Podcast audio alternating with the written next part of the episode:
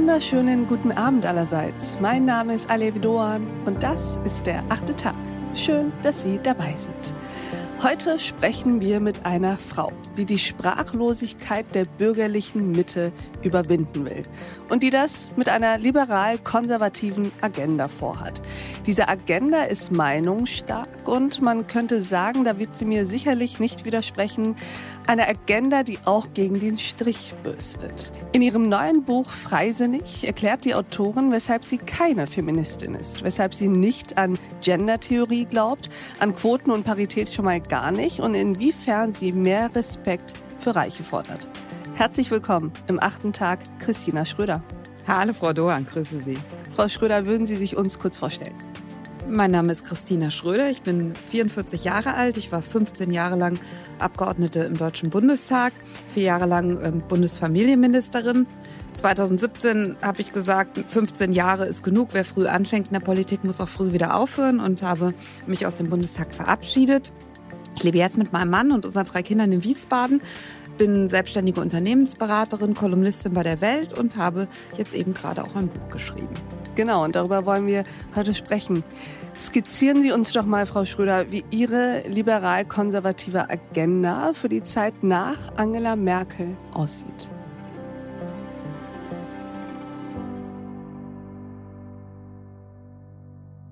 Ich glaube, dass wir in Deutschland derzeit das Problem haben, dass, dass unsere offene Gesellschaft wirklich unter Druck steht.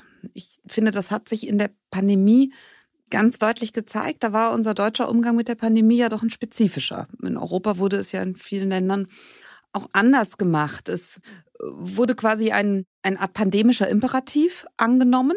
Das Virus diskutiert nicht, hieß es dann, ziemlich hm. apodiktisch. Und daraus wurden bestimmte Folgerungen abgeleitet. Aber die Abwägung, was das bedeutet für die Gesellschaft, für Kinder, für unseren Wohlstand, für unsere Freiheit, diese Abwägung wurde weitgehend unterlassen oder man hat sich quasi nicht groß drum gekümmert. Und was da auch zum Ausdruck kam, ist eine Position, die quasi vollkommen risikoavers ist. Hm. Also, dass der als besonders verantwortungsvoll gefeiert wird, der keinerlei Restrisiko mehr eingeht, unabhängig davon, was das kostet. Denn das weiß jeder Ökonom. Wenn man auch noch versucht, das letzte Restrisiko zu tilgen, dann sind die Kosten oft besonders hoch. Und das finde ich ist wiederum, weist über die Pandemie hinaus. Unser Land hat sich in dieser Haltung es bequem gemacht, dass wir zum Beispiel neue Technologien weitgehend ablehnen. Der Transrapid fährt nicht in Deutschland. CCS ähm, hat uns nicht interessiert. Aus der Kernenergie sind wir ausgestiegen. Grüne Gentechnik findet in Deutschland nicht statt. Also diese Risikoaversion, da frage ich mich, womit wollen wir denn in Zukunft unser Geld verdienen ähm, und unseren Wohlstand erhalten? Und dazu werden die Debattenräume, wo genau darüber gesprochen werden müsste, die werden enger. Die werden enger. Ähm, da nicht rechtlich, das stimmt nicht. Unsere Gerichte sind da, mhm. halten eisern an Artikel 5 unseres Grundgesetzes der Meinungsfreiheit fest. Aber ähm, rechtliche Meinungsfreiheit bedeutet nicht tatsächliche Meinungsvielfalt. Der, der bestimmte Positionen äußert, dem wird nicht einfach sachlich widersprochen, was in Ordnung ist, sondern der wird oft als Person niedergemacht und geradezu verfemt und er ist dann auch künftig der, der das mal gesagt hat. Und ich glaube, all das tut unserer offenen Gesellschaft, unserer Demokratie nicht gut und all das muss anders werden, wenn wir weiterhin ein freies Land im Wohlstand mitten in Europa sein wollen. Die Debattenräume werden immer enger, haben Sie gesagt. Ich weiß gar nicht, ob das so stimmt, aber mir fällt auch auf, dass die Dialogbereitschaft zumindest immer seltener gegeben ist. Umso besser, dass Sie jetzt bei uns im achten Tag sind, denn was wir hier machen wollen, ist tatsächlich die Debattenräume einmal komplett zu weiten und ein wenig uns mit den Meinungen aller möglichen Menschen auseinanderzusetzen. Lassen Sie uns doch mal direkt in die Themen gehen, Frau Schröder. Sie haben, sagen Sie, schreiben Sie ein Problem mit der Gleichstellung. Sie sagen ja, Sie sind für Gleichberechtigung, aber gegen Gleichstellung. Mhm. Erklären Sie uns das mal, denn ich verstehe unter Gleichstellung Maßnahmen zur Angleichung der Lebenssituation von unterschiedlichen Gruppen, zum Beispiel von Frau und Mann. Also ist ja Gleichstellung eigentlich der Werkzeugkasten, mit dem Gleichberechtigung aufrechterhalten wird. Das wäre eher nur dann, wenn Männer und Frauen quasi eigentlich, sagen wir bei Geburt, komplett gleich wären.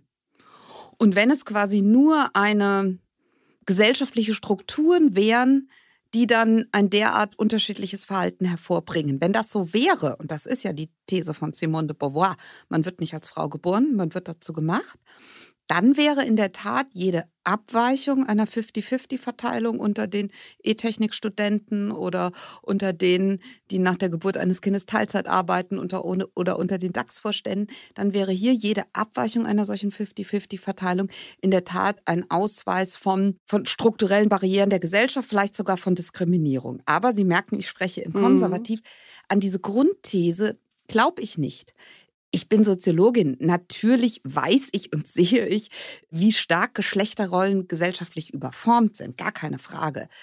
Hm, trotzdem behaupte ich, dass es eben auch einen, einen, biologischen Kern gibt. Nicht bei jeder Frau, nicht bei jedem Mann, aber ich behaupte, wenn man tausend ähm, Männer und tausend Frauen zufällig auswählt, dann wird die Neigung, Elektrotechnik zu studieren, unter den Männern wesentlich ausgeprägter sein als unter den tausend zufällig ausgewählten Frauen. Da würden Ihnen ja die Feministinnen auch nicht widersprechen. Ja, das behaupten die immer, dass sie das nicht komplett negieren. Und dann freue ich mich auch immer und denke, dann könnten wir ja zusammenkommen. Denn ich glaube, dass etwa Kultur und NATO so etwa 50-50 oder, oder 60-40 ist. Nur, ich, ich lese ehrlich gesagt ziemlich gern ähm, Studien der Gender-Theorie, schon seit meinem Studium. Und ich habe eigentlich noch nie, vielleicht kann uns ja ein Hörer ein Gegenteil liefern, eine Studie gefunden, die dann mal zu dem Ergebnis kommt, so, und dieser Unterschied zwischen Männern und Frauen, der hat jetzt offensichtlich wirklich was mit unterschiedlichen Präferenzen zu tun. Es ist eine nicht enden wollende Abwehrschlacht des Feminismus, der Gender-Theorie gegen strukturelle Barrieren, gläserne Decken. Es geht immer nur dieses eine Narrativ. Und das führt dann dazu, man könnte jetzt sagen, was ist daran so schlimm? Es führt aber dazu, dass Frauen, die halt eben doch sagen, ich möchte aber nach der Geburt eines Kindes weniger Karriere machen, ich möchte kürzer treten, dass die inzwischen so eine Entwicklung vielleicht der letzten 15 Jahre, das über die geradezu hämisch-aggressiv hergezogen wird. Sie nehmen Sie die Debatte über das Betreuungsgeld. Die habe ich als Familienministerin ja aktiv miterlebt, mit welcher Häme da über diese Familien gesprochen wurde. Hm. Also ich glaube, das sind nicht die Feministinnen, über die es sich lohnt zu sprechen, weil sobald es um Häme geht, hat das ja mit Feminismus nichts mehr zu tun. Der Feminismus will ja, dass alle im Endeffekt Rechte haben, um alles tun zu können und alle Freiheiten haben zu können. Die Definition könnten wir uns sofort einigen. Genau, und das beinhaltet natürlich, sich zu entscheiden, ich trage Minirock, High Heels und bin Sängerin. Das beinhaltet, ich werde Mutter und gehe nie wieder arbeiten. Das beinhaltet eigentlich alles. Ich habe jetzt immer noch nicht verstanden, wo Sie den Unterschied sehen zwischen Gleichstellung und Gleichberechtigung. Ich glaube nämlich, dass es eine unnötige normative Unterscheidung ist, die Sie da vornehmen. Also Sie glauben ja auch an Gleichberechtigung. Klar, Gleichberechtigung heißt gleiche Chancen am Start. So, und Gleichstellungspolitik ist ja die Politik, die das ermöglichen will. Nö, ich würde behaupten, Gleichstellungspolitik greift korrigierend ein mhm. und sorgt auch dann, äh, will, hat zumindest zum Ziel, ähm, Gleichverteilung im Ziel. Und Sie sagen, dass diese Korrektur, dieser korrigierende Eingriff nicht nötig ist, weil es gläserne Decke, Sexismus und Diskriminierung nicht gibt. Nein, natürlich nicht. Natürlich gibt es das. Aber ich behaupte, dass ähm, der Feminismus ist viel zu oft quasi dieses Urteil fällt, auch da, wo es andere Ursachen Welches? gibt das Urteil gläserne Deckel, okay. Diskriminierung, okay. Sexismus, mhm. wo zum Beispiel es unterschiedliche Präferenzen sind. Mhm. Also zum Beispiel, dass in deutschen Vorständen deutlich weniger Männer sind als Frauen, mag auch immer noch einiges mit Diskriminierung zu tun haben. Ich behaupte, es hat aber auch etwas damit zu tun, dass ein Job in einem Vorstand halt einer ist, wo man quasi nicht mehr kein, kein echtes Leben mehr hat und dass es schlicht weniger Frauen gibt, die sagen, ich will mir das antun. Und ich kann daran jetzt erstmal nichts Schlimmes finden. Also nee, daran finde ich auch nichts Schlimmes. Ich glaube, daran findet auch der Feminismus oder die Gleichstellungspolitik nichts Schlimmes. Ich glaube, was sie schlimm finden oder worum es im Kern vielleicht geht, ist, dass die Frauen, die das aber möchten, mhm. denen das genauso leicht fallen muss, strukturell leicht gemacht werden muss, wie es Vätern gemacht wird. Und da frage ich mich jetzt, ob das nicht schon, ich will nicht sagen komplett, aber doch sehr weitgehend so ist. Da würden Ihnen sehr viele widersprechen. Ja, weiß ich, aber dann, dann könnte man da jetzt ins Detail gehen. Mhm. Also wir reden ja jetzt bei Frauen, die kurz vom Vorstand sind, mhm. reden wir ja, ähm, die können sich ja zum Beispiel sämtliche Kinderbetreuung der Welt leisten. Das ist für die ja nicht mehr das Thema. Und äh, aber es ist halt doch so, dass viele sagen, ich möchte aber nicht Kinder haben und die dann quasi nicht sehen. Aber das Problem ist ja trotzdem, dass diejenigen, die das aber möchten, trotzdem schwer gemacht wird. Also wir hatten ja jetzt zuletzt erst die Initiative Stay on Board von Verena Pauster, mhm. wo es ja mhm. darum ging, sein Aufsichtsratmandat pausieren zu lassen, lassen zu können, wenn man eben ein Kind bekommt. Und das war ja tatsächlich eine Struktur, die es Müttern sehr viel schwieriger und schwerer gemacht hat, überhaupt solche Mandate erst anzunehmen. Das heißt, es gibt ja doch strukturelle Dinge, die sich verändern müssen. Das stimmt. Das war eine Struktur, das war eine echt gute Initiative von Verena Pauster. Ich habe das jetzt Bundesfamilienministerin ähnlich erlebt. Auch da war ja praktisch nicht vorgesehen, dass man ein Kind bekommt, auch als mhm. Abgeordnet nicht. Ich habe ja auch nicht gesagt, dass es so etwas nicht gibt. Ich behaupte nur, dieser immerwährende Narrativ, dass quasi jede Ungleichheit auch Ausweis von Diskriminierung ist, dem, dem wird, das würde ich bestreiten. Mhm. Ähm, ich glaube, dass wir in der, einer Gesellschaft leben, historisch waren wir noch nie so frei wie heute. Und da kann man sicherlich immer noch einiges abbauen. Aber ich behaupte, selbst in einer utopischen Welt mit größtmöglicher Freiheit werden sie es immer noch so haben, dass Männer und Frauen sich in vielem unterschiedlich verhalten. Und daran kann ich nichts Schlechtes erkennen. Mhm. Nee, daran erkenne ich auch nichts Schlechtes. Das Problem ist, glaube ich, wenn die Gesellschaft unterschiedliche Verhaltensmuster erwartet. Dadurch entsteht ja der Druck. Und ich würde sagen, dass wir noch nicht so weit sind, dass die Gesellschaft das nicht erwartet.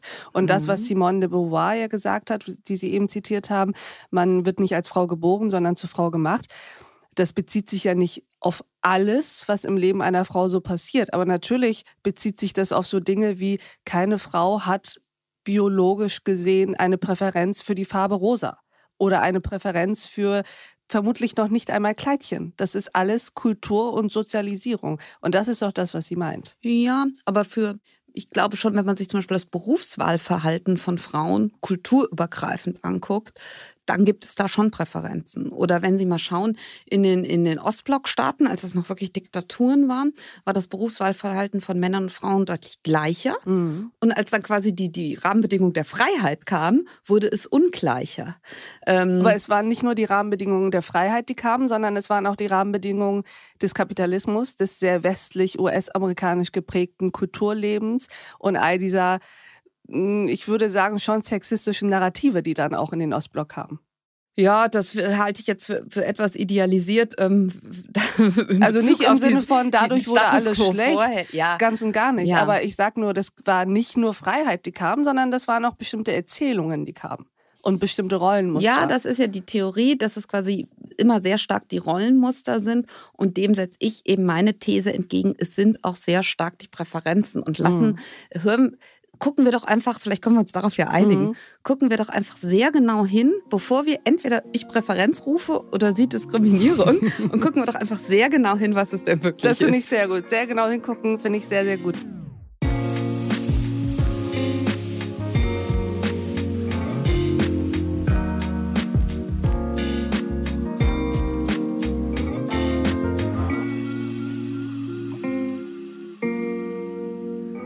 Würde gern mit Ihnen über Feminismus auch sprechen. Mhm. Haben wir jetzt gerade sowieso schon getan, aber ich finde das wahnsinnig toll und interessant, auch journalistisch toll und inhaltlich interessant, wenn eine wahnsinnig erfolgreiche Frau wie Sie hier sitzt und sagt, ich bin keine Feministin. Feminismus will Gleichberechtigung. Das wollen Sie auch. Aller Menschen, jeglichen Geschlechts. Feminismus will gegen Sexismus eintreten. An welcher Stelle mhm. steigen Sie aus? Ich behaupte, Feminismus will nicht, sind wir quasi am gleichen mhm. Punkt wie eben. Ich behaupte, Feminismus will nicht nur Gleichberechtigung, Feminismus will Gleichstellung. Und da könnten wir jetzt die Debatte okay. von eben nochmal führen. Ähm, vielleicht machen wir es mal anders. Wenn man sich quasi, quasi mal die, die, die Kernthese der Gendertheorie anguckt, dann haben wir ja auch, auch hier die, die, die Theorie, dass eben Sex und Gender nichts miteinander zu tun haben. Und auch hier steige ich aus. Mhm. Ähm, da sind wir an einem ähnlichen Punkt wie eben. Ich würde behaupten, kein, kein Determinismus zwischen beiden, ganz klar. Natürlich gibt es auch Intersexualität, Transsexualität, alles logisch. Ähm, aber ich würde schon sagen, die meisten Menschen ähm, sind mit ihrem Geschlecht zufrieden, fühlen sich darin wohl. Ähm, und eben, und die Präferenzen sind eben unterschiedlich. Und ich glaube, wenn man sich dann auch mal anguckt, wie wirken denn die Interventionen, die jetzt feministisch, gleichstellungspolitisch gemacht werden, würde ich sagen, man müsste wenigstens auch mal offen drüber reden, dass die auch wirkliche Nachteile haben. Und zwar? Naja, schauen, ich kann Ihnen das, aus, äh, das Beispiel aus der Politik.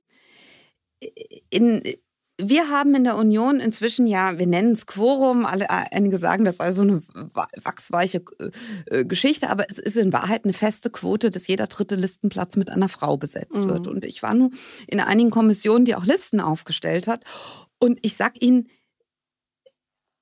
die Frau auf Platz 12, da wird überhaupt nicht mehr drüber geredet, ob die besser ist als der Mann auf Platz 13 sondern da wird quasi nur geguckt, ist die Frau auf Platz 12 besser als die auf Platz 15.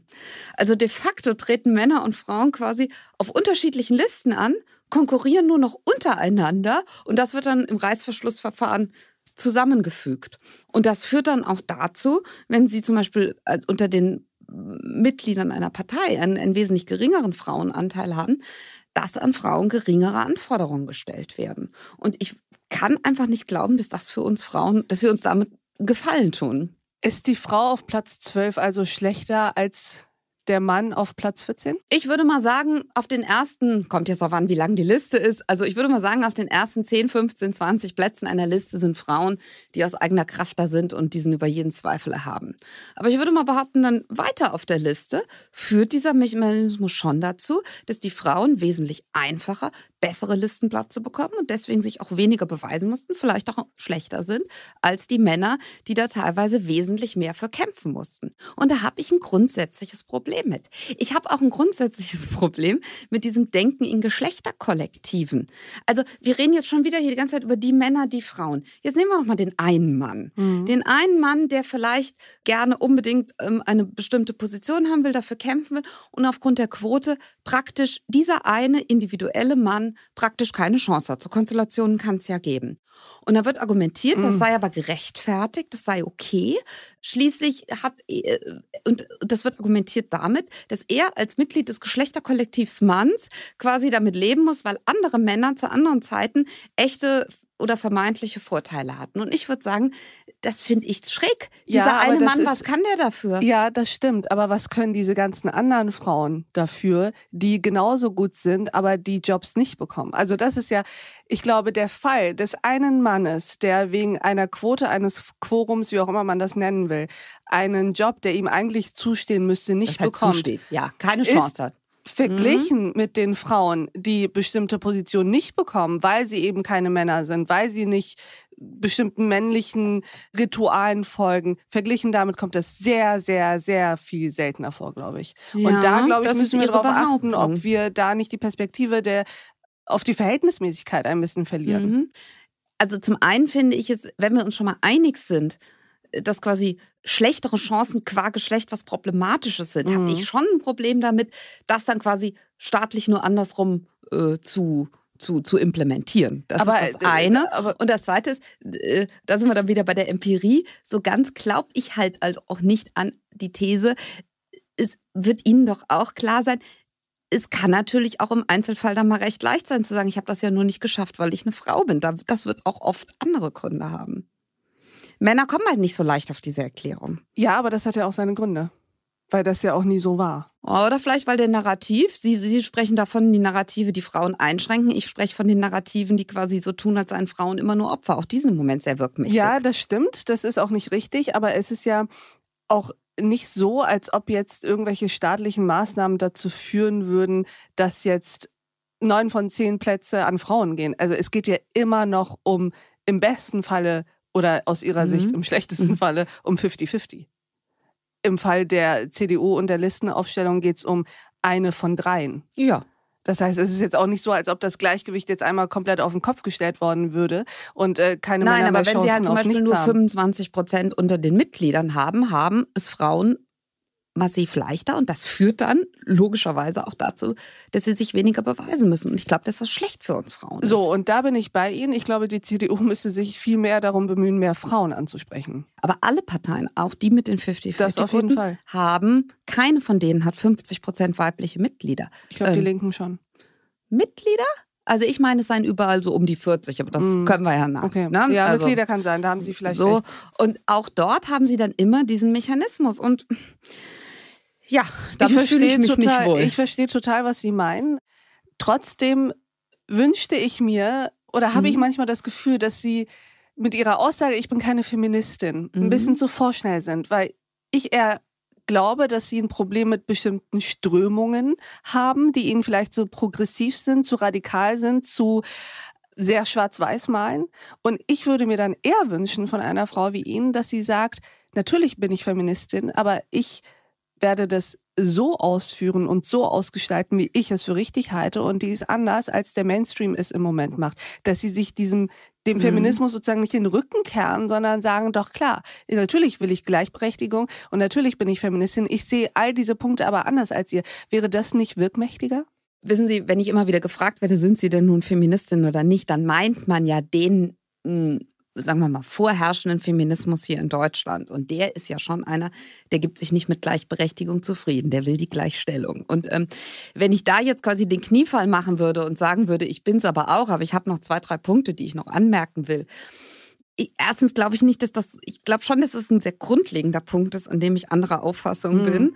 Und äh, deswegen finde ich, ist das auch okay, so, so wie ich es intoniere. Aber in der Tat, wie gesagt, auf, auf Gleichberechtigung und auf einer Ansicht, die jetzt quasi eher davon ausgeht, dass Männer und Frauen auch komplementär sind und auch deswegen gerade quasi gesellschaftlich repräsentiert sein müssen, da fühle ich mich dann schon wesentlich wohler. Mhm.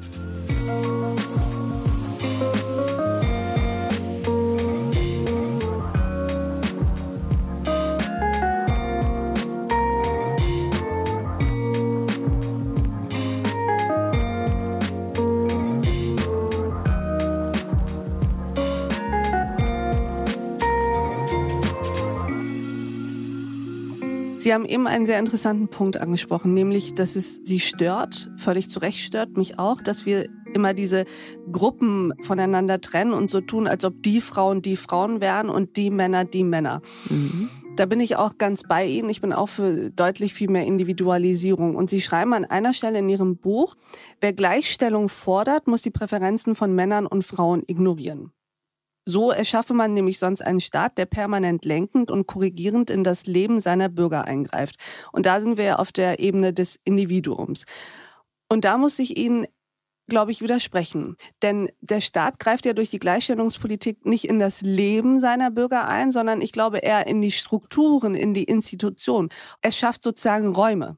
Ob der Einzelne in diese Räume will oder nicht, ob die Frau jetzt in den Vorstand oder in den Aufsichtsrat will oder nicht oder auf die Liste, bleibt ja immer noch ihr überlassen. Aber es geht ja darum, einmal sozusagen Tabula rasa insofern zu machen, dass sowohl Männer als auch Frauen strukturell die gleichen Chancen haben. Ja, aber schauen Sie, wenn Sie zum Beispiel eine 50-Prozent-Quote irgendwo annehmen, mhm. ähm, aber Sie haben halt jetzt fiktiv in einem Unternehmen 80 Prozent Männer, die da gerne hinwollen und 20 Prozent Frauen.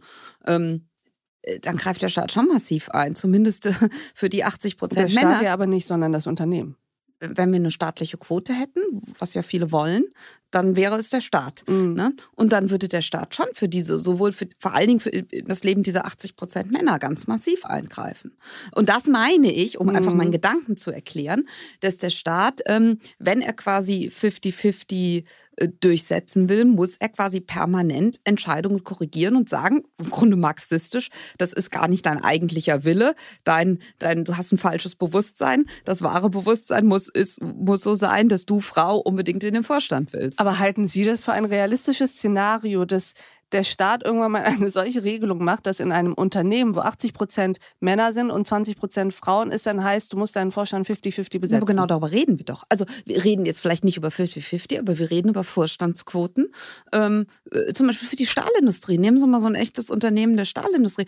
Äh, da haben Sie teilweise Frauenanteile von 10 Prozent. Und wenn Sie dann sagen, 30 Prozent müssen aber in den Vorstand, dann ist das immer ein massiver Eingriff. Auch das wäre, wissen Sie, wenn jetzt wenigstens die Unternehmen sich selbst die Quoten geben würden und dann Medienunternehmen ja, sagt 50 Prozent und die Stahlindustrie sagt, die haben vielleicht 10 Prozent Frauen, 15 Prozent ist doch für die schon ambitioniert. Auch damit könnte ich schon wesentlich mehr besser leben. Dass sozusagen die Quote wächst mit dem Anteil der Belegschaft. Zum Beispiel. Damit könnte ich fast was anfangen. Wow. ich würde gern zum Abschluss unseres Gesprächs, Frau Schröder, nach vorne mit Ihnen blicken. Mhm. Angela Merkel hat ja jetzt zum Ende ihrer Amtszeit es endlich geschafft, von sich zu sagen, sie sei Feministin. Wir haben jetzt gerade hinlänglich diskutiert, warum sie das nicht sagen möchten. Und gleichzeitig wollen sie ja eine neue liberal-konservative Ära nun beginnen oder begleiten, mitbegleiten mit ihrer Partei.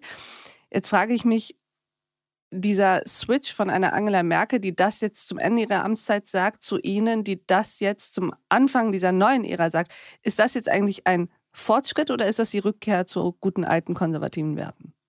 Puh. Also so ganz habe ich es jetzt gar nicht verstanden, aber ich, natürlich ist es trotzdem ein Fortschritt. Weil? Ähm, ich glaube, worum es mir Gehen wir doch mal auf die Metaebene. Mhm. Meine Inhalte, die kann sich, hat ja vielleicht jeder einen Eindruck davon.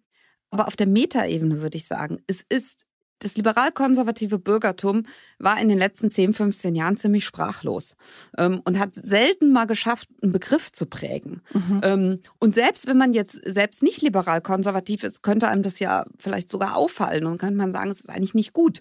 Ähm, schauen Sie die, die großen Kampfbegriffe, Gerechtigkeit, Gleichheit, Gleichstellung, wo wir eben waren, das sind alles Begriffe, wo es der linken Chapeau gelungen ist, diese mit Inhalt zu führen und wir liberal-konservativ Konservativen oft mit dem Rücken an der Wand stehen und nur so noch uns irgendwie an dem Begriff abarbeiten, aber im Grunde wenig Deutungshoheit haben. Mhm. Und das halte ich für ein Problem.